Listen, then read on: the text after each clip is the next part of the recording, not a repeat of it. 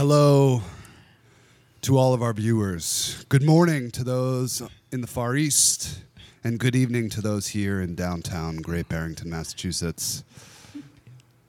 What's so fucking funny, Rafa?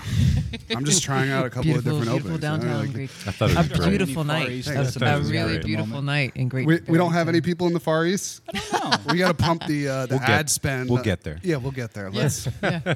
Our little, Dream big. you know, what is it? Let, let your light shine. You know, this little light of mine, Josh. Just let it shine. Let it shine. Let it shine. I mean, LeBron made it big out there. Like you know. Yeah. You never know. Okay, well, welcome back. Welcome back. Welcome back to the Bunch podcast here, recording live on a beautiful, absolutely fucking beautiful Wednesday evening here.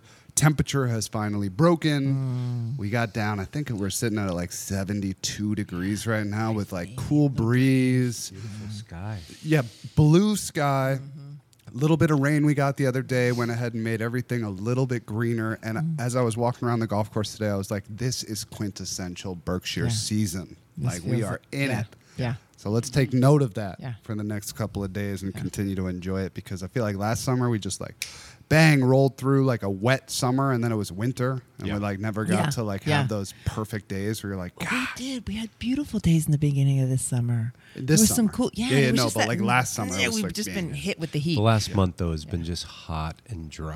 hot and dry. Yeah. Hot and dry. Poor farmers. Yeah. Quick shout out to the farmers who are going through all kinds of irrigation issues, Yeah. sprinklers.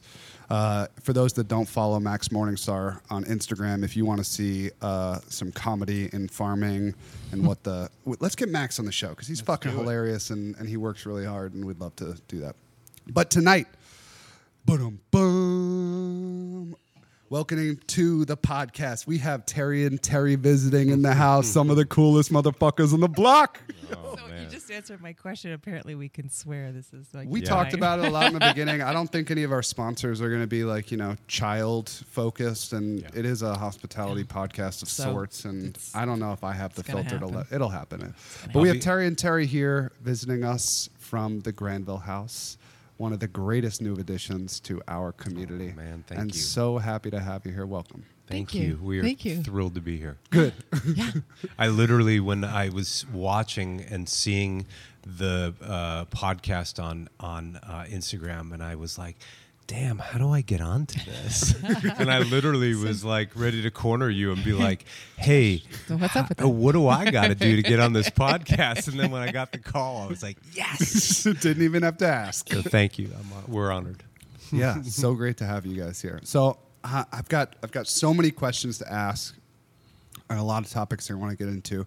But uh, to start us off, please tell our viewers. I mean, so many of us that are local don't even really know. I mean, I mention all the time. I'm like, oh, Terry and Terry from the Granville. They're like, what's that? And I'm like, 41 North Plain Road and and Division, Yeah. right? Division, Yeah. like oh yeah I've, I've read articles i've seen great press i've heard good things but like they don't really know that it exists because we're we all have here. houses well that's a topic for another day that a lot of us don't have houses but tell us about your operation what brought you here to the berkshires and uh, what it is that you two do so very well That's you, hon.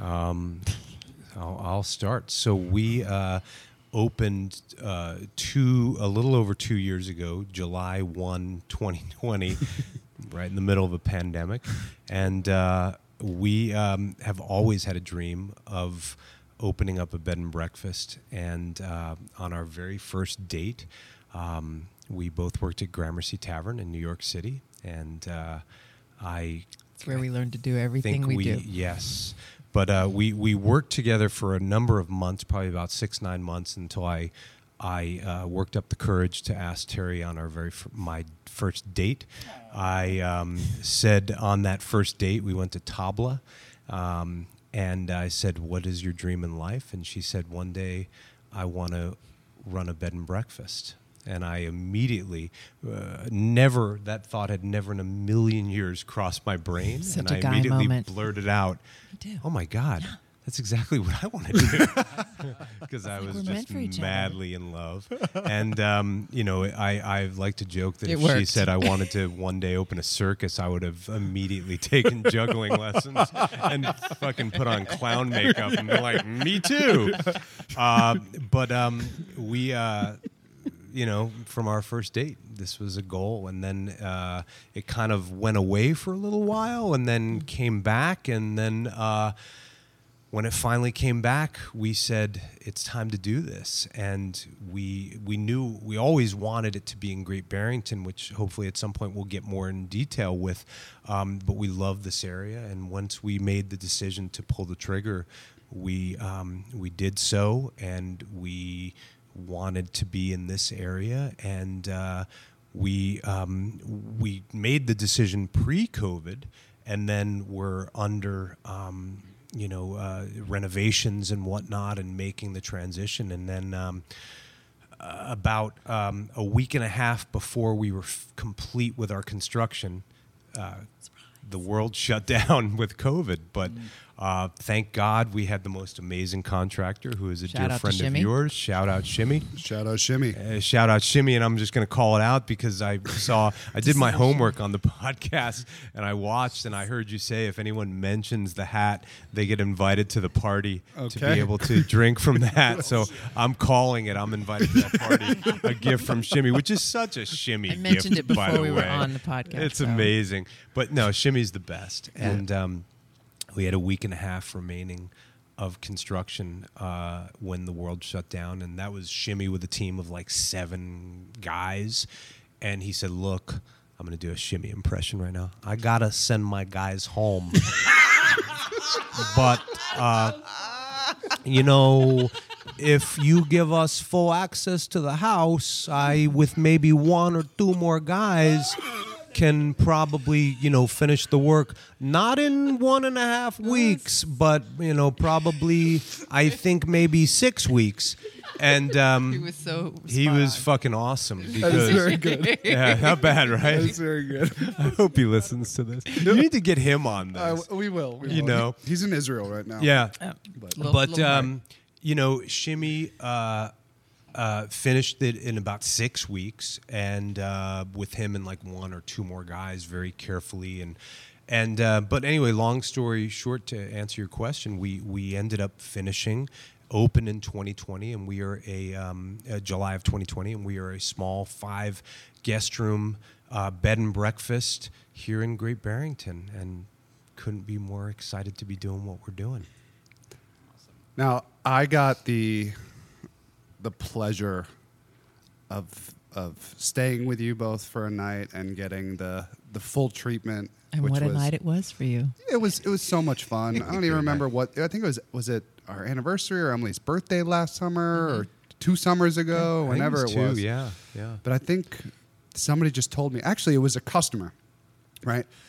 Oftentimes, my servers come up to me and they're like, "Yo, you got to go talk to table 20. Like they're cool as shit." And I'm like, "All right, cool." you know, so I pull up a chair and start chatting with them, and I'm like, "Where you guys come from?" "Oh, here, in New York." "Where are you staying?" "Oh, we're staying at the Granville House." I'm like, "What's that?" And they're like, "Oh, oh. you don't know about the Granville House?" And I'm like, mm-hmm. "No." Oh my gosh! You like, called us, like, tell I more. should I'm know like, you. shots. You know. and, and they're like, you need to, like, this is the only place we stay. We love it. It's amazing. Like, it's so cool. You got to go check it out. And sure enough, that night, I remember sitting at the bar with my laptop, taking a look at it. And then I think I like called and left a voicemail. did, Yeah. and I called you right back. Called me right back, and it was like, "Hey, we've been meaning to like chat." And I'm we like, should. "Hey, We need to know each other. yeah." And you're like, "Well, come on down. Like, let's do it." And and sure enough, we showed up, and I think it was. I give credit to you guys because you guys have like breathed the life into it and given it such a personality. And Shimmy did such an amazing job of like. Of, of giving you the bones, you know, behind it, and even though he told you the color wasn't right, and then you you vetoed his decision, wrong. and he and he was wrong, and he was so glad that he was wrong. but what a great combination to walk in there and just parking the car and immediately feeling like I'm somewhere special and I'm not going anywhere tonight. you know, thank you. I, we have uh, when we show our guests around. Often, I'm saying there is a lot of space to just do nothing, And coming to the Berkshires, there's so much you can do or not do. And I think getting away is uh, so much of getting away is just that, just just stopping. And something that I think we were really I mean, so grateful to the house itself for having the space and the areas to present spaces for a moment, whatever that may be, whether it's the rocking chair on the porch or the hammock out back or the Adirondack chair by the river. It's a space where you have your moment of uh, relaxed, released, whatever that may be. And uh, we're not the kind of people who go on vacation and, and do lots of things. We do some things, mm-hmm. and we do lots of nothing to just, you know, be. It, it just feels good to be the caretakers of this space, to live in it happily and enjoy it as as our space, and see guests enjoying the space and having their uh, relaxed yeah. moments. And you even gave me uh, uh, an ability to take that moment of uh, home with me, in that you guys have a music room downstairs, yes. which is filled with records, and every single room has a little record player in it. Mm-hmm. And that was the coolest thing, and I'm sure everybody thinks it's the coolest thing mm-hmm. to hmm. like go downstairs and check out some records, bring it up to your room, and play. And that night, I immediately ordered a record player hmm. from Amazon. That's awesome. And and I, I, I never would have like put two and two together. Like, oh, if I buy a record player and a couple of records, I can find peace for a couple of moments and like have a happy place. But it's only because when I open up that little record player suitcase and play a record, it actually takes me back to the Granville house Aww. in memory, not a song or this or that. Aww. It's it's specific to like only only 10 minutes away there's a place where I was calm, happy and completely fulfilled. And I'm going to take a moment to appreciate that even in my own home or mm. kitchen or dish pit. Sometimes nights get really rough, and I'm like, "Get me the fucking jukebox."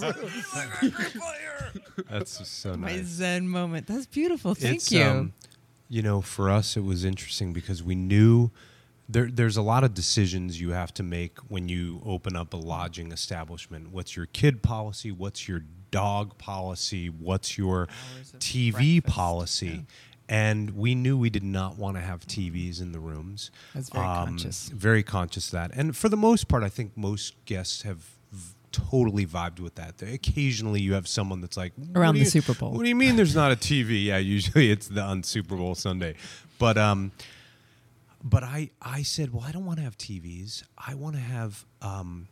I, I've collected vinyl for I don't know ten years yeah. or so, and I said let's put record players in in each room and we'll just put my vinyl collection out in this there was this little tiny room like right off of it was like a powder room. ba- yeah. Yeah like, what do you do with that tiny room? He's like and, and, so room. we said well let's make that the record room. And so we put you know these record players in the room. And, and what i love about it is you know in this day and age with technology, you could name a song right now, and within yeah. 10 seconds, I could pull it up on my phone and we could play it. We have instant access to everything.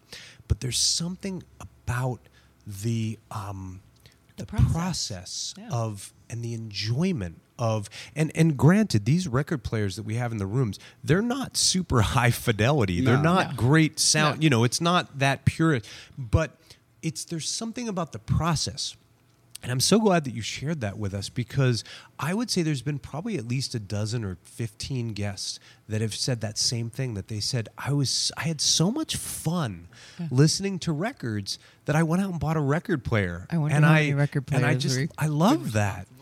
Um, but you know, there there's some uh, there a guest. I'll I'll share this uh, story that one guest shared with me once, which was um, he also was was totally digging on the the record player and we got into this whole com- conversation about it. And the idea that it's more about the process mm. than the finished product. And he compared it to his ritual every morning with coffee. So obviously coffee comes in many different shapes and forms. You have Keurig makers where you just push a button and it comes. You have a, a, a, a Mac, you know, you know the the Mr. Coffee machine where you put it, you scoop it, and you boom. And but he had um, he was a Chemex purist. And every morning he said, I make, I, I grind my beans and I have a Chemex machine. I heat my water and I pour it over. And most people think I'm insane because it, it takes like 20 minutes for me to get my cup of coffee. But It's a ceremony. I get so much joy mm. out of that process. And the finished product is really good as well. But it's not so much just about the finished product, but it's about the process of getting there. And I, I kind of equate that to the to the records because there's something about taking a, a, a, vinyl record out of the sleeve and putting it on and reading the liner notes and putting that needle on that's um, the, an enjoyable process and There's not so much just more intention too. Yeah.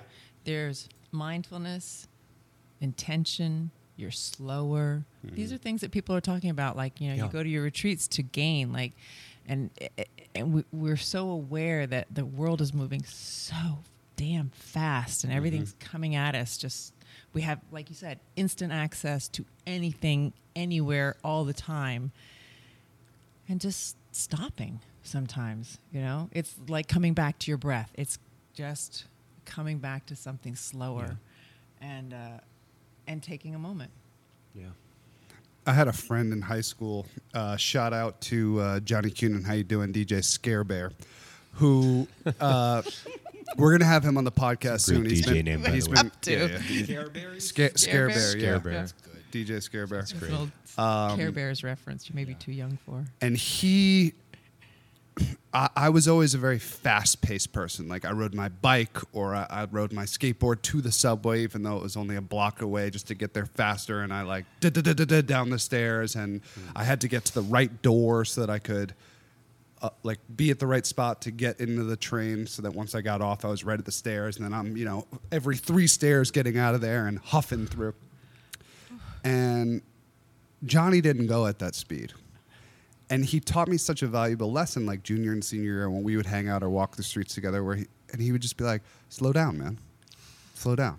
You got somewhere to be." And it was like, you know, like it felt like I did, but I think that was just like the wind in my back, being like, "Go faster, go faster, go faster," and so I would intentionally from time to time, even without Johnny, and I still do it to this day, and I think about him. I think about you every time I slow down, man.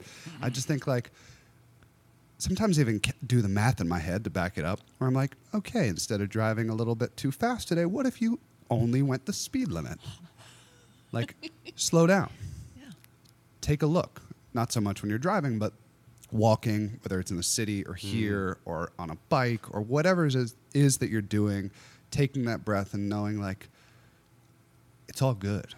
you're here You're here. now Yeah. And so be here now be here exactly so I, I just want that long long loop of, of records as they continue to spin round and round but i think that that is a practice that everybody should have you know close to them and finding ways to keep that tempo in such a high paced world so dj scare bear appreciate you my man Here's to you, DJ Scarebear. Here's to DJ Scare Bear. So, when you decided to open this B and B, um, what what kind of sparked the decision? Like now's the time to do it. Was it the property itself, or was it the I'm time in your go there. lives? So it, it was the time in our lives. We had, uh, so the first date that Terry talked about, we had a 20th anniversary of that first date. Normally not celebrating first date anniversaries, but we went up and actually stayed at the Inn at Kenmore Hall, another phenomenal place up here. And we just stayed there one night. And had a beautiful time, just lovely evening. And as soon as we went back, I started Googling linen sheets because I slept in linen sheets for the first time and they were phenomenal. And I found Brooklinen and I bought some Brooklinen sheets and we kept talking. We're like, remember when we used to want to do this? I was like, yeah. That Monday, I was like, well, you know, maybe when the kids are out of school. By Wednesday, I was like, well, why are we waiting for the kids to get out of school? I, by Saturday, literally, we came up and started, we looked at one property, that property. We were there for two hours on our first visit. And we came back the next day and made an offer. I mean, four weeks after the whole thing, four weeks after that one night of staying at Inn at Kenmore Hall and having zero intention of rekindling this dream that was shelved. He had good insurance. He had a good job. I was Yeah. living in Jersey. The kids were growing. Everything's fine. Everything's great. We went belly up, just turned it around. And he gave notice of 23 years of work, and we put an offer on a house that we said, What the heck are we doing? But it was sometimes the universe speaks to you. Totally. And when you hear it and you know it's right and you take action on it, it works. Yeah. And this is exactly what happened. it, it- it seemed like a very reckless decision. And so at, at the time i mean i'm not a reckless person. I worked for union square hospitality group for 23 years. So i'm not a person that bops around a lot. I'm very like stay stay the course. Don't uh, jump around. And and this um, dream of ours had been as i mentioned before it, it had been shelved for a while because you at a certain point you know you make these ideas, these dreams when you're a kid, uh, and then all of a sudden reality starts setting in, and you're responsible, and then you have kids and Mortgages. mortgages, and and you get um, promotions, and life feels really good, and then you go, well, maybe. Uh, We're gonna stay. Maybe we won't go that path anymore. Maybe we'll we'll we'll try this new path, and um, it, it, at a certain point, I think we kind of we put that B and B dream on a shelf, and it was uh, do not resuscitate. Um, and um, but the truth of the matter is, and I'll I'll, I'll say this, um, you know, um, with no hesitation. I, I loved my time working with Danny and Union Square Hospitality Group. Every moment of it. Um, but at, at a certain point, you reach a level where it's wonderful because you get lots of great promotions and titles, and they pay you more money than you thought you could ever uh, get. you started as a Um, waiter. yeah, when you started as a waiter and you're just hacking away, you know, paycheck to paycheck. White linen cloth to white linen cloth. Yeah, right. And and uh, all of a sudden you're like, wow, I, I could do this for the rest of my life, and and I loved it. But to be honest, um, the last you know handful of years, um, I often find, and I don't know if you've ever experienced this, but the higher you get up in your position in your role, sometimes the more removed you become from the things that you loved to do. Um, eh, in my last few years with the company, I was overseeing six different businesses, and you can't be in six places at one time. And so suddenly you you were working in restaurants, and now you're Yeah. you're really working meetings, in meetings and HR and lawyers. and you're dealing with a lot of nonsense and you know there's that old term of like that's why you they pay you the big bucks. You deal with the shit. You deal you deal with the HR the issues out. and you putting the fires out. And and it it becomes to the point where you're like what am I doing? I'm mm-hmm. not loving what I love doing anymore. And so, you know, there came, it was this perfect like collision mm. of that moment of me feeling very questioning wow, do I really have this in me to finish the race doing this? And then we went and stayed you know, for that anniversary. And I'll preface this by saying, I think Frank and Scott are tired of, of us telling this story because they're like, all right, you guys have gone on record many times. So I, if they're listening, this will be the last time we speak of this. It's now public, and anytime you want to tell it, you can just revert it back to episode. But like, you know, I adore them, and they they've become friends, and and um, but it was a weird thing because we showed up that day having zero, like the idea of us being B and B owners was so shelved, and it it literally just jostled that memory, and we sat there that night going, God. Remember when we used to want to do this? And to the point where, uh, like Terry just said, th- from that night, four weeks later, it didn't stop. It just I four weeks later, I we made an offer at 98 Division Street, and I quit my job Yeah. of 22 years at the time. It was that fast and furious, and I and I I literally was so conscious because I thought, oh man, these guys are going to totally think that we were there on like a spy mission, just like taking B and B notes. We did we And did steal things from them. We not We- physical yeah. things. We stole ideas. We, didn't we steal stole a things. handful of Yeah. ideas, but they're they're best in class. They're very so kind. so even on our best day, we can't compete with them. But I remember I sent it. I sent an email to to Scott saying, "I swear to God, we had zero intention of." Um, do of doing this and thank you because you inspired us so much. Yeah. Isn't Any- is it, anyway. what's the age old saying? Imitation is the greatest form of flattery, There you and I think Yeah. that Yeah. is a great example of that. That Yeah. you guys were inspired. You So guys inspired. and and it wasn't like that was the first time the idea came up, but it really brought you to a. Let's, it helped us remember let's lean in. something that exactly Yeah. lean into to something that you felt very passionately, but you didn't have. We didn't have the uh, money. We didn't have the know-how. It was just an idea Yeah. when we were young and inspired. And then we had the money and we had the know-how, and we're like, oh, we we can actually do this now. And we figured, and then people have asked, you know, is it all you thought? Is it more? Is it let? I I don't know what it's like to have a real job anymore. I haven't had a real mm-hmm. job in a long time. I when our second child was born and, and they're now she's now 13, I stopped working. So leaving my home and commuting and going to a job and punching in punching out has stopped, you know, 13 years ago. And the real work began. Yeah, and the real work began. Yeah, but the, exactly. But the, but what I mean is that division of, you know, Yeah. I, now I'm here and now I'm there, home and work. Right. So when we started talking about this, I was like, well, uh, you know, I make beds and I clean toilets and I do laundry on a daily basis and I cook. At, so it's just for more people, right? So what's the big deal? And I had no idea, you know, what really what we were getting into. But I, I- all of this to say, I have never felt more me. I haven't felt more me in years. This space, um, not just the space that we're in and we're working in, but the community that we live in, Yeah. the area that we live in, the the roads I drive on to run my errands. Oh my God, I'm so lucky. This is my work. Yeah. One day we were cleaning rooms, and it's us, Terry and I. Uh, there's no staff. Yeah, we do it all. Which, thank God, in this staffing crisis right now, that we don't have to hire employees. But he comes downstairs and he goes, "I've told this story before." He goes, "I live in a mansion that I otherwise could not afford."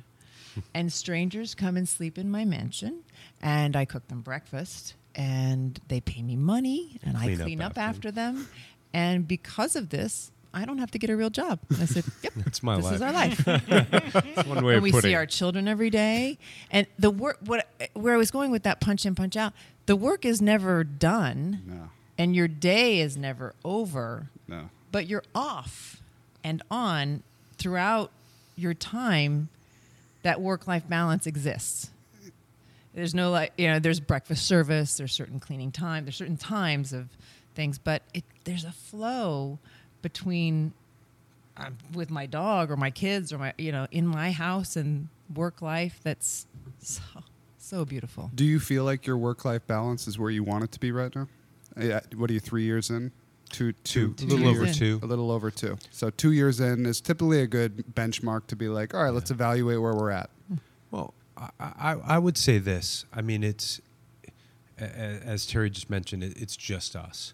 Um, you know, we do all the cooking, check-ins, flips, room cleaning, beds, bath. You know, it's just us. And it's funny because that's if sometimes that's like an an inconceivable thing. Like we we um, last weekend we had. Um, uh, Will Guidara and Christina Tosi came over for dinner, and we were talking, and they're like, you, "Wait, you do the cleaning? You do it all?" And like that, that was like they that was inconceivable to them. They're like, "What are you talking well, you run a business right Yeah. you have employees I'm right like, yeah, not everyone's Will Guidara, buddy. We, like some of us actually fucking roll up our sleeves and do the work, you know. I, I mop my own kitchen. Yeah, not all of us have milk bar money. Um, but uh, you know the but the uh, shout out shout out milk bar if, Yeah, if you were Will. listening and will. Um, but uh, you know, um, the way I look at it is, I, I'm I'm 51 years old. I'll be 52 in November. I- I still feel very able-bodied, and I can do the work. So I'd rather, um, I'd rather roll up my sleeves and do it, um, and then you know, And get the 'cause- bus- make the yeah, business, and you save the know, money save the and money, and put it back and into the house. put it back into it and and you know build up our our retirement. And then you know because usually in a b&b you do it like in this sort of twilight of your life until you know whatever. And we'll probably finish this until we retire. And so but at a certain point i i would like to hand the bed making and vacuuming over to someone else. I'll, yeah. I love cooking. I actually, it's funny because I spent my entire life in restaurants, but I never cooked. But I always was that guy that would like pick the brains of chefs and be like, "Hey, what are you doing there?" And then I would go home and try it and fuck it up five times, and then on the sixth time it would be of it was like good, good, though. enough. And I was like, "Yeah." Hey Terry, you want to come over for dinner? I, I'm Yeah. making this galette. but I've always like loved, you know, I mean, like, you know, working at Maialino, I was like, cacio pepe, that looks really easy. I could do that. It's, it's, you know, black pepper, cheese, and pot. And I How hard could that be? Oh, very hard if you don't know what the hell you're doing. And, and so anyway, I now I'm, I'm the breakfast cook, and I I think secretly I always wanted to be like a short a short order breakfast cook because I fucking love it. Um, but it's uh, so I think I'll always want to do that. Yeah. But I uh, but I could one day I'll want to do One of these I'll days do we'll- away we'll with hand over the beds. housekeeping. But Yeah, but whatever. for now, to answer your question, uh, right now it's totally manageable because uh, here's the thing that I've I've used this analogy before and I've noticed a theme uh, in the podcast that I've watched here so far about farming. I'm not a farmer, but I will say this: um, I like to uh, joke that I live the life of a farmer now because Careful, you're in the Berkshires. uh, I know, I know, I know. But what I mean by that is previous my old world my old job was so stressful there was so much heavy stress nonsense that i would deal with and i would get to the end of my week and it would just be like overwhelming and you remember i would Email- take so when many we would take so many my days so much- off yeah. it would take me a full day And there were no to days off. decompress from the stress that I was dealing with. And then you have maybe a, a day of non-stress, and then you start getting like those those Sunday scaries again, where Back you're like Monday. stressed of what are you gonna walk into on Monday, and that was my world for a long time. And I will say this: um, now there's zero stress in making beds or you know i wake up early every morning and i cook bacon and i i bake muffins and i do breakfast service. And then i um you know i i flip rooms and make beds and do this and that and i vacuum. And it's physically taxing but there's zero stress involved with that and then at night i sleep like a baby so that's what i mean about Yeah. the life of a farmer and that it's a lot of physical Yeah. uh, work because it's seven days a week. There's no days off when you're running a bed and breakfast, especially now in the midst of, of August. It's just seven days a week, full, Yeah. full. Well, I don't know what day it is sometimes. Yeah, It's every day. every Saturday. day is, is Saturday now. But it's but it's great because make uh, again a farmer term make hay while the sun shines, right? That's right. And and so from that point of view, but I just um, I love it because it doesn't stress me out. So I can handle the physical work um, because it's just it's that that's no problem. But it's it's not having that mental stress that constantly weighs on you that is um, I I am relieved to not deal with. Yeah, I want to talk about service for a little bit because um, service was something that kind of came second for me when I started when I opened Cantina. I wasn't, I had never really been a server. Uh, you know, I just started coming up in the cooks world, and so my focus was food and Back and atmosphere because I like the vibes and whatnot. But it wasn't really until year two that I was like, okay, there's there's work to be done here, and there's there's a lot of room for growth. Not that we had maxed out the kitchen, we thought we were putting out the best food ever, and now we had to make the front of house better. Um, but I think that it's something that is oftentimes written off, and I'm very curious from both of you that have worked at some of the very best places in hospitality, right? Your last boss literally wrote the book Literally wrote the book. on hospitality. Uh, and I think that that's something that, you know, when I met both of you, I, I, I read Danny's book and I remember it kind of like revolutionized my front of house experience and I made everybody else read it. And it made everything click. You know, things that you saw that you were like, uh, that makes sense. He put it into words and was like, oh, that's why it worked. Yeah, Yeah. duh. Yeah. Like, why didn't I say it that way? Obviously. And when I met you guys, you embodied everything about that book, right? Like you you, you are 51 percenters. Like you you there, there's an aura about you that I that gravitates people towards you, that makes people feel comfortable. And I'm I'm just curious for you guys to touch a bit on on what that was like, both working there and what that's like, and what you've kind of taken from that, and what what life lessons and what things kind of resonate with you years later um, after having you know that experience at, at so many of these amazing restaurants with with Danny and Mark and the whole crew. so much there. I- I'll start. Yeah, please. I remember um, when I was at Gramercy and they were talking about us being uh, our rating in the Zagat, which was always either one or two, back and forth with Union Square Cafe, Danny's other restaurant at the time, uh, for favorite restaurant. And I remember him saying once, it, we didn't get voted best food. It wasn't even best service. It was just that it was their favorite. It was a je ne sais quoi and it's how you feel when you're there. It, how do you feel? Mm-hmm. Any place you go, any restaurant, any a Waffle House, a McDonald's, the finest restaurant in the world. If you feel good when you're there, your experience is better. No matter where you are, it's it's how you feel, and and it's.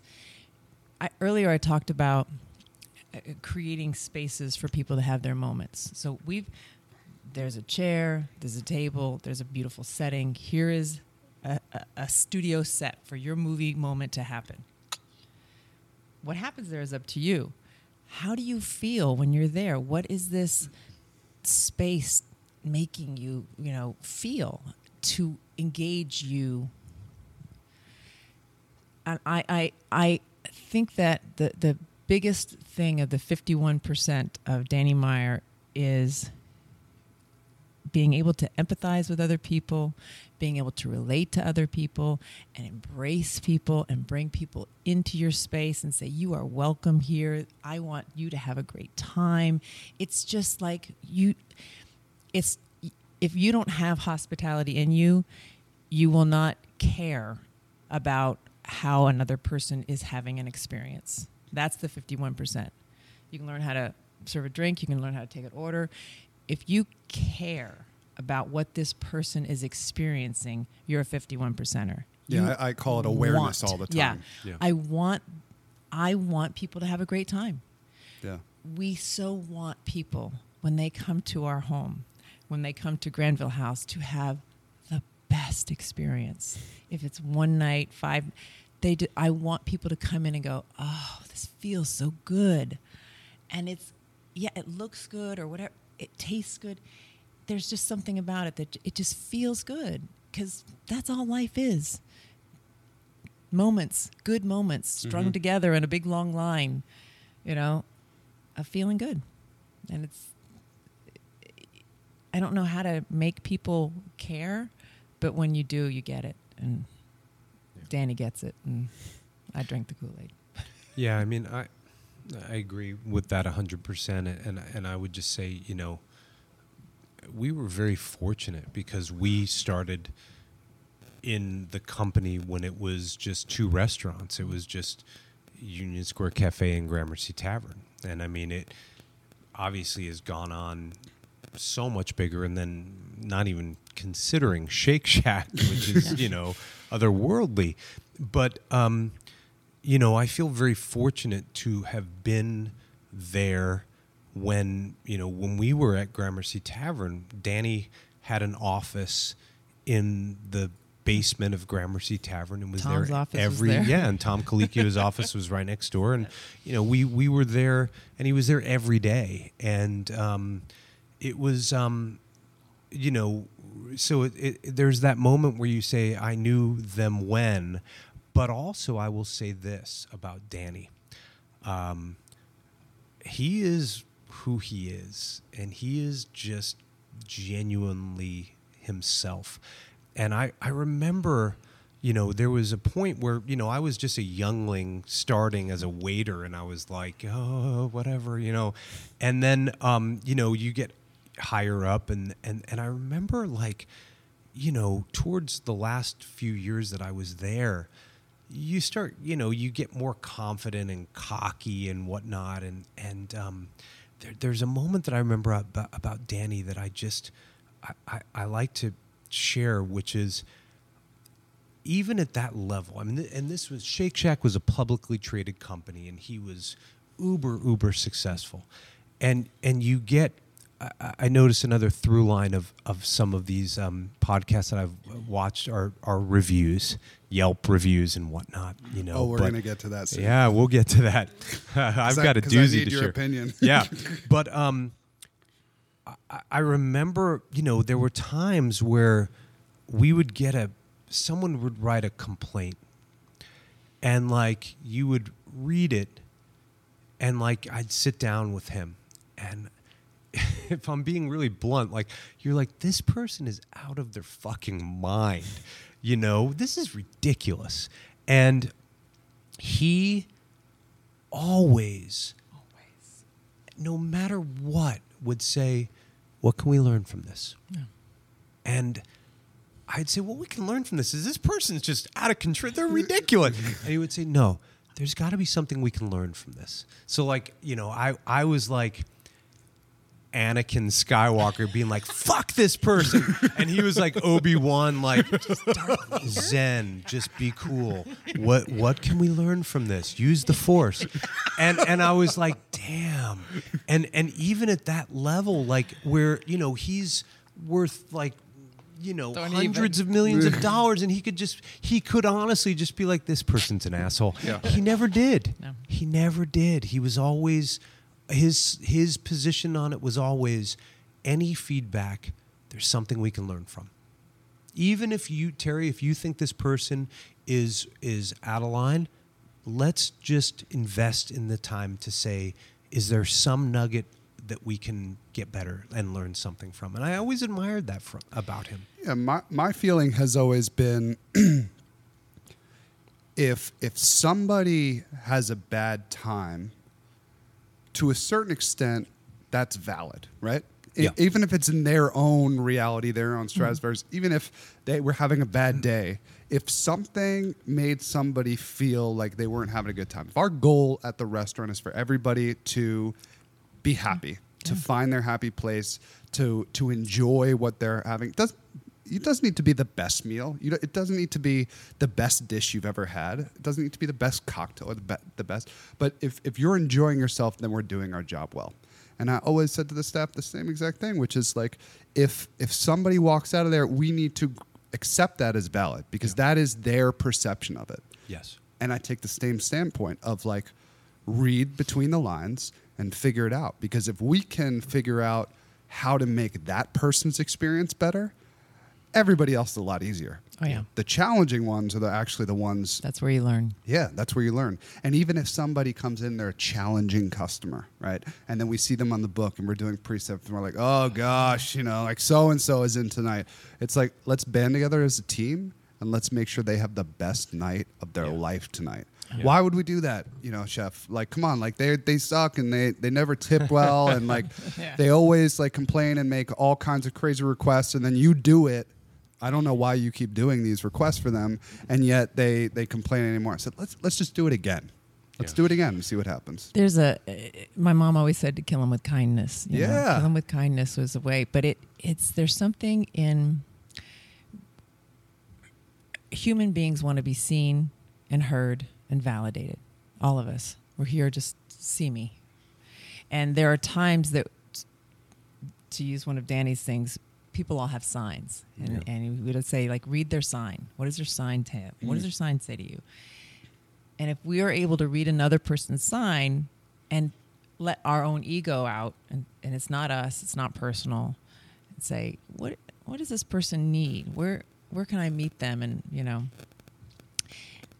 when people feel seen, when people feel you've you read my sign, you saw me, and were kind, and, or I came at you and you disarmed that, and and you, I'm human and you're human and we're connecting.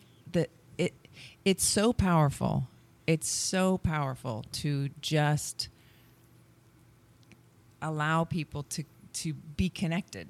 And sometimes it's those as you would used to say, a difficult guest or something that is just someone who's really wanting to be seen, needing to be heard in a different way. Yeah, I uh, that makes me think. As as you Terry were saying, as you kind of go up the ladder, you start to lose the connection to what made you fall in love in the first place. Yeah. And for me, it has always been the people. It was never the food. It was always the people. And recently, because I have not been in the restaurant so often, when I am in there, I'm usually doing something quickly and then moving on. And I've had a number of guests that are regulars from the past shed a lot of disappointment and like frustration with me of like, why aren't you coming over and saying hi to us? Yeah. Mm, it's mm-hmm. hard. Yeah. Like why why aren't you sitting with us and having a drink? And I'm like, well, I, I just dipped in to grab to give them this extra bag of towels and dinners on the table at home. Yeah. Yeah. But and part of me's been in that like just just keep moving. Like they're somebody else is going to give them that attention. They're going to get it mm-hmm. from somebody else. And my staff has done an amazing job of trying to embody that same spirit of you got hugged and kissed by Josh and Emily on the way in mm-hmm. and on the way out. Yeah. But recently, it was a taco night, which is fast casual. So people sit, they grab their table, and then usually one person waits at the table, the others go up and get drinks and food. And a woman was sitting there by herself. This is a regular that I probably had one or two of these interactions with, where it was like, "Why? Why? Why aren't you? You're you're always with us. Why? Why aren't you here?" And I saw her sitting by herself, and I and I felt it, this this need. And I went over there, I grabbed her shoulders, and I gave her a kiss on the cheek. And she turned and she said, How did you know? Hmm. Oh. How did you know? And she smiled and she started to tear. And it was so clear in that moment. And, and that is something, now that we're surfacing this conversation, it makes so much more sense in my head. And that's, that's why I love talking with people that like have the same goggles that I have, you know? because as we're discussing this now i do need to recognize that that part of the book that that part of the of the culture is knowing when the right time is Yeah. and and that was the most important thing to do in that moment not getting that bottle of wine from the basement for the bartender not getting more ice for the bartender not getting more tortillas for the she was what needed it in that Yeah. moment But you said something very interesting that I I I think is uh, is really important to note is that evolution happens. I mean, you know, I lived for years at USHG where you have the real, real old timers that are like, I remember when Danny worked the floor at Union Square Cafe. And that was obviously a really special time. And um, it can't always be that way Yeah. because things evolve, right? And but the key that you said that I, I think is really important is that the the goal and the hope is that you train your team to be an extension of you And the embodiment of and ownership. the embodiment. You know, Danny, I remember the greatest compliment we used to get, and this was, you know, when we had like seven, eight, nine, ten restaurants, you know, and people would come in and they'd be like, "Oh my God, it's so great! Did, does Danny Meyer do all the hiring?" And obviously, that's not possible. no, he can't because you're dealing with, you know, thousands Yeah. thousands at that point of I employees. think I read that at the beginning of Yeah. COVID had to lay off 3,000 employees or something. I mean, like when I you know when I left USHG, I was overseeing probably somewhere in the range of 500 employees just under my uh, watch of the businesses that I ran.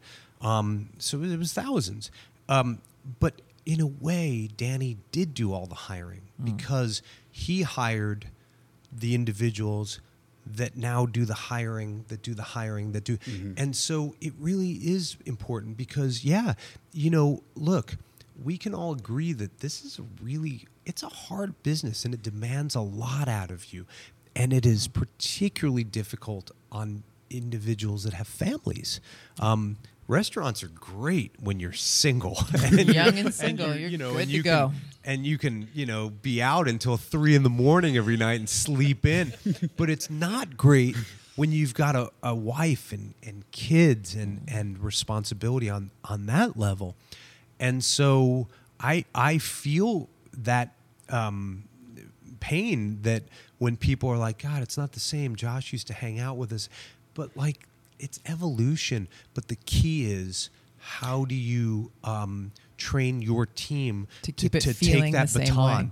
and keep it feeling the same way and carrying the essence of your hospitality even when you're not there. Rafa, did I tell the story about the massage guy yet on the podcast? You have, but why not again? Okay, Yeah, so I don't I'll- think you guys have heard. I'll, I'll, I'll do it I don't quickly. think I've heard the massage guy. because this will this this wraps our, our our topic that we're on right now.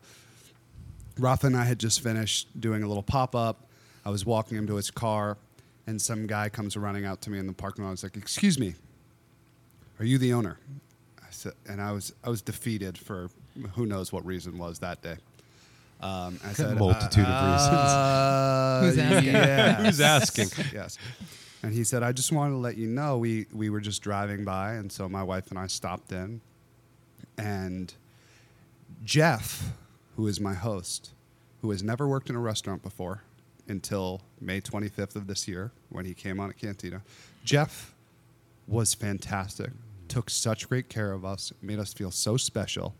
And he told me everything that I need to know about you. Oh. Wow. Because I, I know you. I completely know you. That's awesome. And then he recommended I read a book called Culture. And he was like, it's a great book. I just finished reading it. You're going to love it. In fact, this like restaurateur in New York, Danny somebody, like worked on the book with them. And like, you should check it out. And so like that, that was a moment of, you know, there are highs and there are lows. And that was definitely a high moment of like, first of all, props to the staff because they got it. And that makes me so happy. And nothing makes me happier than seeing happy employees and happy customers getting the proper experience that Yeah. not about me. It isn't about Emily. It isn't about the food. It isn't about this. It's about the feeling. And so uh, I, I, we should all hope that that can be continued. Absolutely. So, with this attention to detail and such care that you guys clearly have soaked up and are now pouring out of yourselves, I want to know how do you deal with in your business and also from your experience in restaurants the the negative beyond the just the weird the weird Yelp guy or whatnot, but like really, let's let's put let's put aside the what can we learn from it. Yeah. and and truly, because I had dinner at Cantina this evening with Emily and Jasper right before we came down here, and I'm looking around and the sun is out and it's beautiful and the food was awesome and I was so happy and I was like, you know what, H- love it or don't, you know, love it or don't because Yeah. this this feels so right to me. I feel like this is this is nailing it. Um, could I have made a couple of tweaks or would I give some suggestions? Sure, but like I was so happy with my experience, with the quality, with the food, everything. Yeah. And I just want to know, like, where where do you draw the line, and and how do you deal with when people are not getting your vision? Before you go there, earlier you said because I I want your ta- I want your review. I want your opinion. Before you start talking about it, I think that we share our opinions way too much these days. and we I think our opinions matter way too much these days. But it goes back to what I was saying about human beings want to be seen and heard mm. and validated in some way. And the days of a, say, food critic or restaurant reviewer or hotel reviewer are gone, and everyone who has a computer is now a reviewer Yeah. and has the ability to go, I feel this way. and we have been incredibly fortunate to have amazing guests who feel really good. Yeah. But So, so I I will say this. I'm. How do I say this? I'm hypersensitive to, like, I want everything to be perfect. I I am definitely. She always tells me regularly, calm down, relax. But I want, like, I want it to be excellent. I want to be perfect. I want to be the best at what I do. Um, and so I have that real competitive streak in me. And, you know, um, I think for me, we are very fortunate because the massive majority of all of our guests get what we do, love what we do. And, and I would say overwhelmingly, um, we have just guests. It's a love fest. I love our guests. They love what we do, and it just works out great. And I would say it's um, eighty percent is that intense, and then there's another eight, 19 percent that's fine, great. Um, Fine. They're wonderful. They're they're, and then there's that small little amount. And I think the thing that my pet peeve is is um, guests that treat Granville House as a transactional experience because to me a bed and breakfast is very different. It's very personal. You're staying in my home, Yeah. right? And Your so- mansion. Y- yeah, my mansion that I can otherwise never afford. Uh, but um, it is you're you're sleeping under my roof, and so it is a very personal experience. And I think for the most part, most people that stay in a bed and breakfast they get that, and they understand the nuance and and the cadence of a bed and breakfast. And I'm not trying to suggest that I want to like be your BFF every guest that comes in, So but I, but doing? but What there's something about that personal experience.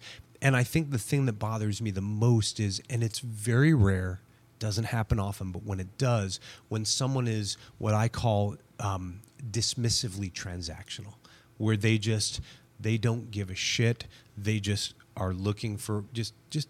Just cut it out. You- just give, you- just send, send me to my. Where's my room and and leave me alone. I don't want to even talk to you.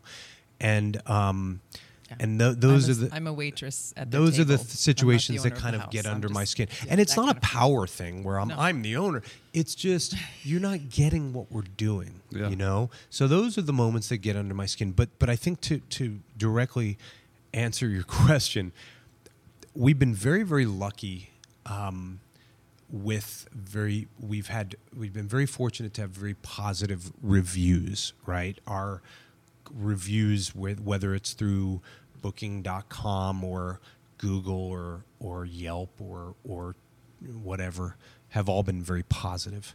Um, Yelp is an interesting one because I know that um, you guys have discussed Yelp on the previous podcast, and I will say this: um, I, re- I I don't like Yelp, and we have we have I, we don't have many reviews on Yelp. I want to say it's less than ten, and they're all perfect. If- if Five out of five or ten out of ten, I don't know, but the Yelp people reach out and they're like hey, this is so and so from Yelp. I noticed you've never claimed your business before, and da da da da da. And let let's work together and how we can get more traction. And I just don't return the calls because, like, I know Yelp exists, and I know that Yelp people are gonna leave reviews on Yelp, and that's Just by fine. saying the word Yelp s- over and over, you're yeah, promoting but, it. um, but I I refuse to um, claim our Yelp. Me too. Account. I I, won't do it. I haven't because I don't want to do it, and they keep reaching out, and I just refuse. They've reached out like twenty times, and I don't return their calls because I'm like, I I don't like Yelp. I don't like what you stand for, and so I won't I won't play ball with you. But um, to the question of um, reviews, um, you know, we we have we got our first like bomb review. What? Yeah, I'm gonna go. yeah, go we're there. gonna go there. We had our first Shh, Terry. bomb review. And it, it was a, Goo- a Google review. review. And I, I don't know how many, but we have like 50 Google reviews, and I think it's five stars. And 49 of them, I'm paraphrasing, but 49 of them are five stars. And then we got a one star. And they can't give zero. It's either Yeah. they, they, they won't allow that. And um, I it was funny because I braced myself. I kept saying once we open, I'm like, I know it's going to kill me when we get a really shitty review, because I get I'm I have a thin skin that way because I really.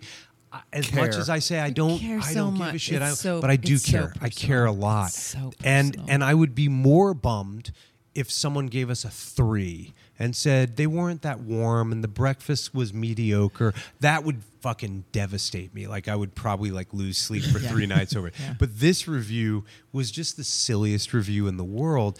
And what was funny was it came like 18 months after the experience, which was we had a couple that was um, they were on their honeymoon and they were there for like five or six nights and um, they were a young couple and and um, seemed nice enough if they're listening you were nice enough uh, i don't think they're listening but um, basically the next the first morning you know, and, and you've been to the house. It's a it's a house. It's not a massive hotel, and there's not concrete walls in between and whatnot.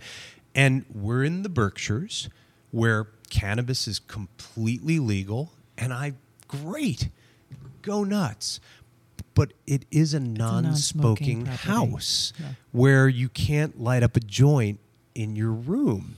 And um, that morning, like I'm sitting there cleaning rooms, and the entire house Our teenager was the one who was like, "Mom, it smells like pot." reeked of Like, yeah, yeah, it does. And like it just permeated the entire house. Like it was not just sequestered to their room. And so we knocked on the door and we, and we said, "Hey, I'm so sorry. I get it.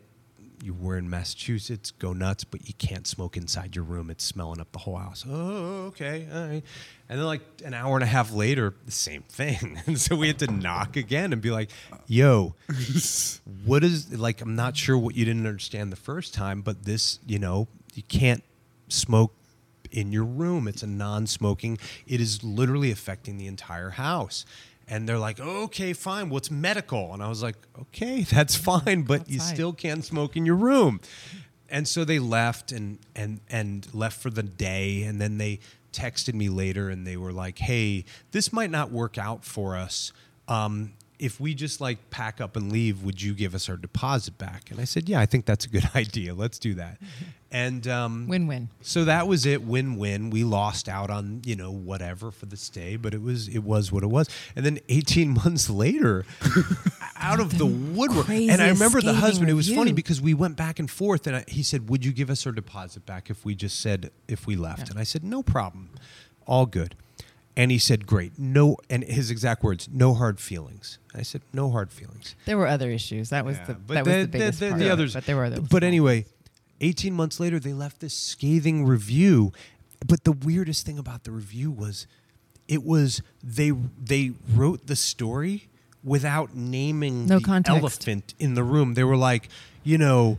They said I was this lurking place- around the they halls. lurk under the hall. They lurk around the halls and play, you know, and treat you like children and like you know and reprimand and reprimand you and da da da da da and they lurk around and I'm like and then I but and so I read it and I was like you got to be Yeah. kidding me. So I, I took great pride. I typically do not respond to reviews, and I probably should, Uh, because I think a responsible business owner, even with a good review, says thanks so much. I just don't. I don't have time, and I haven't been able to do that. But this was rooms. this was the room. this was the review where I said I'm going to respond to this one. Yeah. And if you go on our Google page and read our reviews, it's it's. I I felt very very positive about my response. I can't wait was, to see how you, you wrote are this out. like I don't even understand where you're coming from, Yeah. but let me tell you my side of he the needed story. uh, he needed uh, many hours to Yeah. calm down Yeah. before he wrote it out. but it's funny because a lot of guests have um, since come and they were like, "Yeah, we read that review," and they're like, "I'm like, you did," and they're like. What a bunch of nonsense! Yeah. And so, it, it- to me, like that was the one example where I think if you read the reviews and then read that review, you're like, okay, Yeah. this this was a particular guest. I want to go back, and I. That's recording. yeah, yeah. So I don't know if any they'll ever see it. What what happened? the,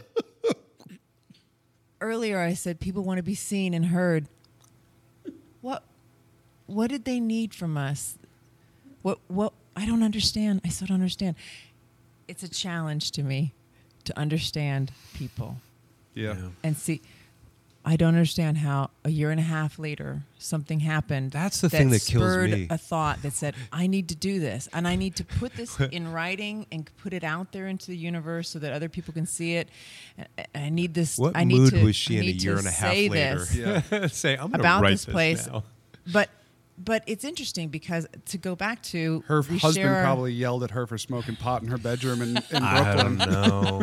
and like, Honey! it's- but so we, so all that to say, tread lightly with reviews. We have this power to say, I think this about something, and I think that about this place, and you you were in a bad mood or you just had an argument with your spouse and it wasn't the restaurant or the hotel or the place that you're putting a review on but that one star or that whatever just took our 5 to a 4.9 Oof. yeah. or 4.8 That hurts. or whatever it is. pisses and me we're off. Yeah. super, super, super duper lucky that we keep getting great stuff. I- I- those those things matter, Yeah. and people just put their venom out into the world. And it's like, what's what do you need? Can I hug you? Can I come hug you? Gross. What is it that is like? I'm gonna get this Yeah. meanness out. I don't know. All right, here's the next one, which is which has been like a, a topic that I've been talking to a lot of people about, and I think you guys are, are a great group to ask the question to. And Rafa, please feel free to uh, chime in on this conversation because we haven't discussed this yet, but I want to discuss pricing because you guys are you guys are truly educated diners, right? You've you've been on both sides of the table, no pun intended. You're now part of this community in the business community, but avid supporters of so many restaurants and other businesses, and I know this. So much so that you guys threw a hospitality Christmas party last year, which was fucking awesome. And like, what a cool thing to do. Prices are high right now on everything. Hmm. And it really upsets me when people come to me and be like, "Oh, I just tried this, but like it's too expensive. Hmm. It's too expensive." And I'm curious to know from your vantage point, having having seen, you know, an old school world of restaurants where we weren't in this like super super heightened and I'm, I'm talking not just five years ago but 10 20 years mm-hmm. ago and how it's changed. And and what is your personal kind of perception of looking at a menu? Does price play a role in how you actually judge or judge is the wrong word but how, how you how you enjoy something is and and and what where is your where are your feelings and threshold as far as pricing in restaurants for food and beverage right now? So I'll- start with that in that, um, you know, and and I'll talk about restaurants, but I'll also relate it to what we do. Um, to me, there's a difference between price and value. What's the, what's what's the value? Um, because anything, right? You you, you can have a hamburger, right? And you can get a hamburger at McDonald's On the dollar menu. or you can get a hamburger at Prairie Whale or you know a gazillion other places. Um, but I think for me, I always look for what's the value proposition and and and what is, what am I getting for that um, price? And it's not just the hamburger, but but it's the overall experience, you know. Um, and so it's a loaded question also to ask because I've been on the inside and I know how hard it is to run restaurants. I know how expensive it is to run restaurants. I know um, that you know people think that as a restaurateur you're like just you have a money tree in your backyard and that is the furthest thing from the truth.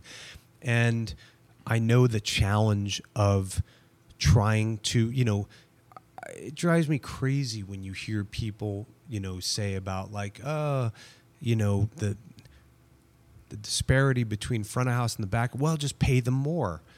Well, it's it's just not that easy, you know. I mean, I know Danny obviously tried Hospitality included. valiantly with hospitality included, and it was really difficult. You know, it was really difficult to be at the the um, at the, the the front end of you know the the front of that, trying to trying to manage that and deal with it.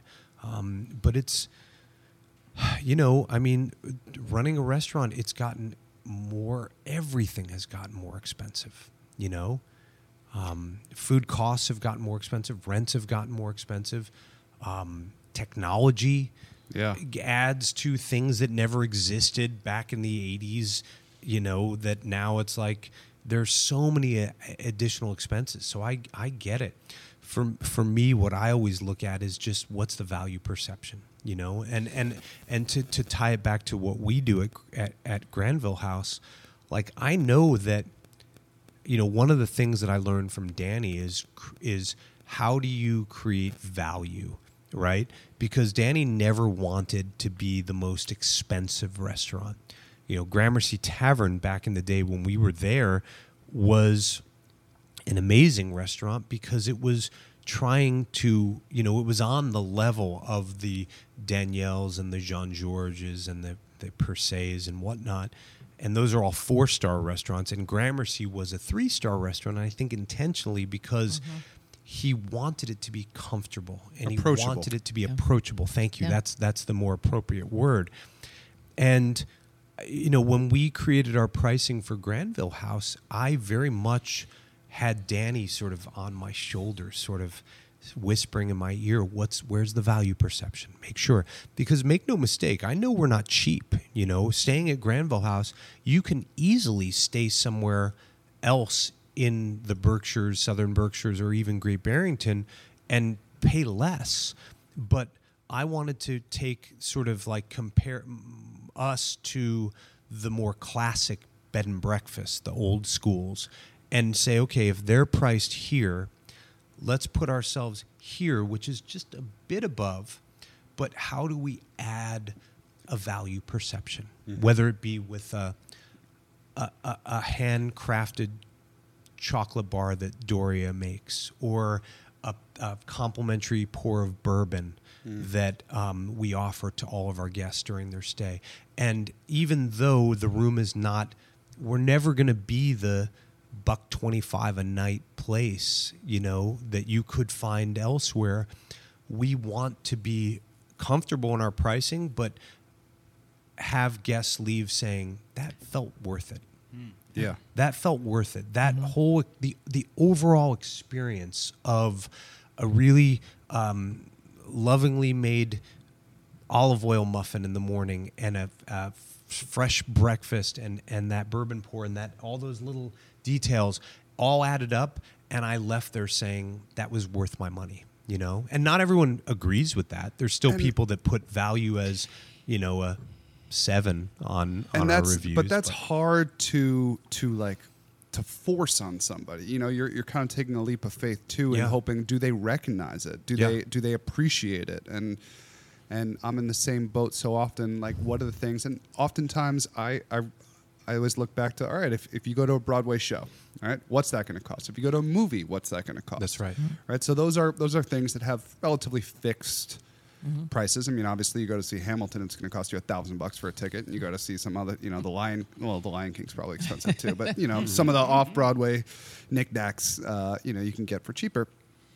Um, but I'm I'm always considering that too, and it, it just frustrates me that people just immediately resort to that's more than I expected to pay, and I feel like it it ruins it can ruin an experience. Yeah. I mean, you mm. guys are a little different because people are paying fully up front, right? So Yeah. like they, they have they make the choice before. Yeah, the number But- is But in restaurants, they're already there. They've sat down. You know, if they were smart and they did their homework, they might check out a menu online. Yeah. You know, not look at the Google how many dollar signs are next to it, but like check out the menu and be like, all right, yeah, like this is this will work for us, as opposed to sitting down and be like, this is th- these this is your offerings and these are your prices. You know, yeah but sometimes there are things that are out of my budget.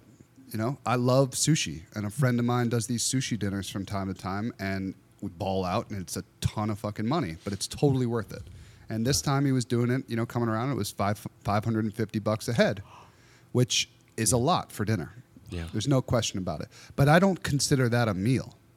I That's an consider that an experience. experience. Yeah. And I would And they're And priceless. again, I paid 850 bucks for Hamilton tickets, and I would happily pay 550 dollars for four hours of eating some of the most incredible sushi That's right. ever. It's not just what's going in here. No. It's so much more. But this time around, I was like, you know what? I don't.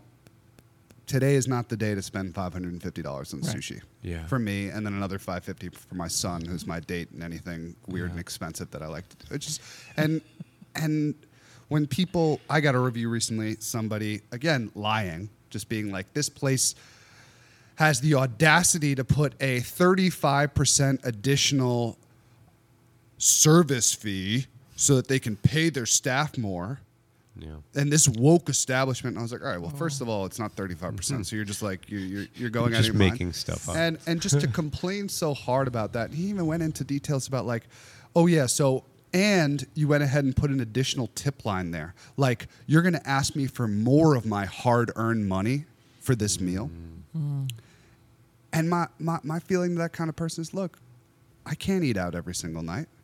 And truthfully, if I don't have the ability to tip 25% at the coffee shop, at the bakery, at a restaurant, wherever it is, then I shouldn't be there mm-hmm. in that moment. Like that, mm-hmm. if, if, if it's not a good week, it's not a good week. Right. Yeah. But it's hard to it's hard to set people up with that and and that was kind of a premise of this entire podcast of like can we can we create a little bit more awareness? Can we create a little bit more of a conversation to ask the questions whether it's to ownership at a better time not in the middle of service but sending an email being like i'm curious like what is this 22% model that you're doing and how has that helped your business? Because i've never seen it before and it's it's uncomfortable for me and I, I wasn't quite sure what to do. Yes we can have that conversation. But without the conversations without bringing these topics up i still feel like customers are just like it's expensive. It's expensive. Which frustrates me because everything's expensive. Do people decide you know what? I'm going to complain about the price of wood? No they decide you know what? I'm not building my house this year Yeah. it's not happening. Yeah. I'm not spending ninety dollars for a two by four. Yeah. Yeah. But but food is something that we are so food has always been too cheap. Yeah. Right? We've abused labor because for so long. it's a basic human right It's a- to eat food. It is. and so we feel we deserve food. And I should be able to go to a restaurant and get food. And I recognize that there are restaurants in the world that I cannot go to because they are way too expensive. And I think that we want experiences and we want to go and have that great food. And to your point, it's the onus is on us to know what am I willing to say is where is it worth it to me? Because sometimes it's not even what you're eating, it's it's how you're eating it. And if you are not truly enjoying your meal because you think it's too expensive, you're, then you're stressing out over the lamb or the lobster and you're not enjoying the Yeah. lamb and the lobster and the beautiful things that are out there. I- mean, go to the grocery store and you you can buy you can buy eggs for X dollars and X dollars, Yeah. and the quality is going to be somewhere in there, Yeah. and you can go Eggs and get great. all organic, eh, beautiful vegetables. I mean, we're in the, the God, the food opposite of the food desert is where we live, the food mm. paradise that we live in, Yeah. and the accessibility that we have to incredible food. Go to the farmers market, you're going to pay more money for better food than you would if you went to Price Chopper. A tomato is not a tomato, you know. Yeah. So it's it's the consciousness of of being of making that choice, and it's up to the guest to to say, you know, this is what's of value to me. So it, it's hard in the position, especially that you're in, where people are like, well, that I feel like that wasn't worth it because they don't see, sorry, they don't see the here's the item, and this is everything it cost to get this item to your plate. Yeah, we. I, I had dinner with some customer friends of mine, and they just got back from a place like uh, up up in the Canadian islands near the Faroe Islands. I forget exactly what island it is, but some woman went ahead and essentially bought the island, um, and all the locals that live there, like small island. Bought Eh. the island and the locals that live Yeah, there. Yeah, kind of, them? kind of. But she she built this this big hotel, And the premise of the hotel was I want the hotel to be the economy that helps get the people of this island to a better place. And written on every single menu and every single bill, it went into details where that money was going. Hmm. Oh wow. It really broke it down for you because that was part of the experience. You're supposed to leave there getting the full picture. And there were tours from the hotel to go see in the textile place and to go see the fishermen at the pier and everything else. And it really broke it down. And they said it was it was eye opening to get that kind of awareness of of understanding of why. Yeah. For me, it's always about people, right? Like if a farmer tells me my pork is seven dollars a pound, I don't feel like he's price gouging me. I may know that another guy is is selling it at five dollars a pound, and I can make that choice for sure. And Right. same thing with vegetables. Right. But I, I look I look beyond just is the product better, and I think about the people. Mm, Uh, mm-hmm. You know, we're, we we work with people all day long. I mean, you guys work with Mm-hmm. each other, but I, I work with a lot of people, and I get to enjoy a lot of people, and their li- their tomatoes are expensive too. Mm-hmm. Yeah. And so I just think like we need to have a better a better threshold and understanding that nobody's getting ripped off right now. And if you are, shame on that business. Yeah. But but the price does not reflect just the food that goes into it. It reflects the people that that worked hard. Mm-hmm. Yeah. In the last two weeks, it's been 140 degrees in the kitchen. Somebody yesterday said they they did a uh, a temperature check in the UPS van when the guy hopped out of the back, and it was 160 degrees back there. Oh Jesus. It's hot, and I'm looking at my employees as they're sweeping the floor, just thinking, should we close? Like, is this too hot? Like, is this like a heat wave? Like we're closing, but then I think, you think the farmers are closing? Yeah. You think the guys that have been putting off have had so many contractor jobs that they're finally getting to something? You think they're calling their clients to be like, "Hey, we're not going to work this week. It's too hot." Mm-mm. It's tough. Yeah. It's it's um, eh, when when as we've been having this conversation, you said something that I think really resonated, which is we are fortunate in that you're right. People, when they book, they sign on the dotted line. They know what we cost.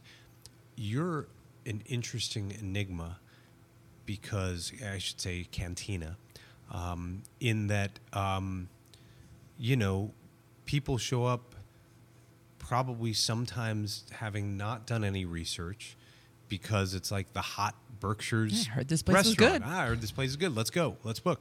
And it also is an interesting place because it's sort of this really interesting balance of casual but like Relaxed, really fine. phenomenal fine dining.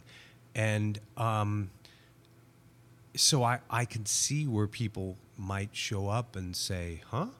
Um, but what I would say to that is you just you have to keep doing what you do because it it this area needs places like that. I, I've often said about um, Cantina, it's a really um, it's hard to it's hard to put in a box. It's hard. It's hard. People are like, It's "How do you good thing. describe it?" And I'm like, "It's really hard to say because it's not. It's really difficult to uh, encapsulate what you guys do."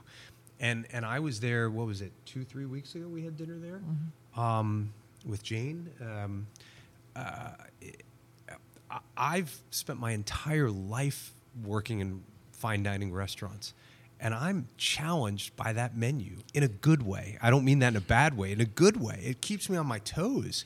And I love that a place like this that Ingredients. we live in. I don't know what this is. What is yeah. this? And Educate I, and I me. love it. I'm like, love I. I want it because whatever it is, I want it. I want to try something new. And so, like, that to me, um, and I, and I actually I feel the same way. We've often joked that I feel the same way when we go to um, Prairie Whale. I'll look at Prairie Whale's menu, and a lot of times, I'll I'll glance over the first courses, and I'm like, I don't know, I don't know if there's anything, and then I'll just say, fuck it, just let's just order three or four, and every time Always good. I love it. Like, and I'm just like, oh my God, this is so damn good. And so I, I just feel like restaurants, like we need restaurants like that, that are, that, that are, that are, that challenge and are not just fastballs down the middle, but are places that are trying new things and really trying to appeal to a more, and I, I don't want to sound snobby by saying a more sophisticated palate, but more adventurous people that want to just try new things and celebrate food and and be turned on to to new experiences. I think that in some ways, uh, fine dining, and not just fine dining, but uh, I'm going to say something new. Different dining. I don't know where I'm trying to go there with that. You can go to a steakhouse, get your steak. You can go get your salad, get your bur- get. There's food, food. I want my mac and cheese. I want my pizza. Here's the things. There are places that are creative with food, that are creating new things, that are saying, okay, what do we have fresh in the market today? Let's create. And that is art. And art is something that is very interesting when you try to put a price on it because it is complete. Sug- It's all suggestive, uh, subjective. Sub- yeah. You Yeah. you might look at a piece of art and go, "That's shit," and I'd never pay anything for it. And the art person says, "Well, it's worth three million dollars," and you go, "Well, I think it's shit, but it's worth three million dollars." It is subjective. There are places, and yours is one of them, uh, with food that is it's cre- you're creating something that's different. So it's not just sustenance. Uh, your, your guests are not going there just to fill their bellies. There is an experience that's going to be had in the atmosphere that you've created. There's an experience that's going to be had with the staff that you've cultivated. And there's an experience that's going to be had with the food and the wine and the beverages and the dessert. All of it is an experience. It's an artistic experience. Yeah, Pete, one of my one of my longest servers, mentioned the other day. He was like, "What if we scratched menu prices and we actually just charged by the hour for service?"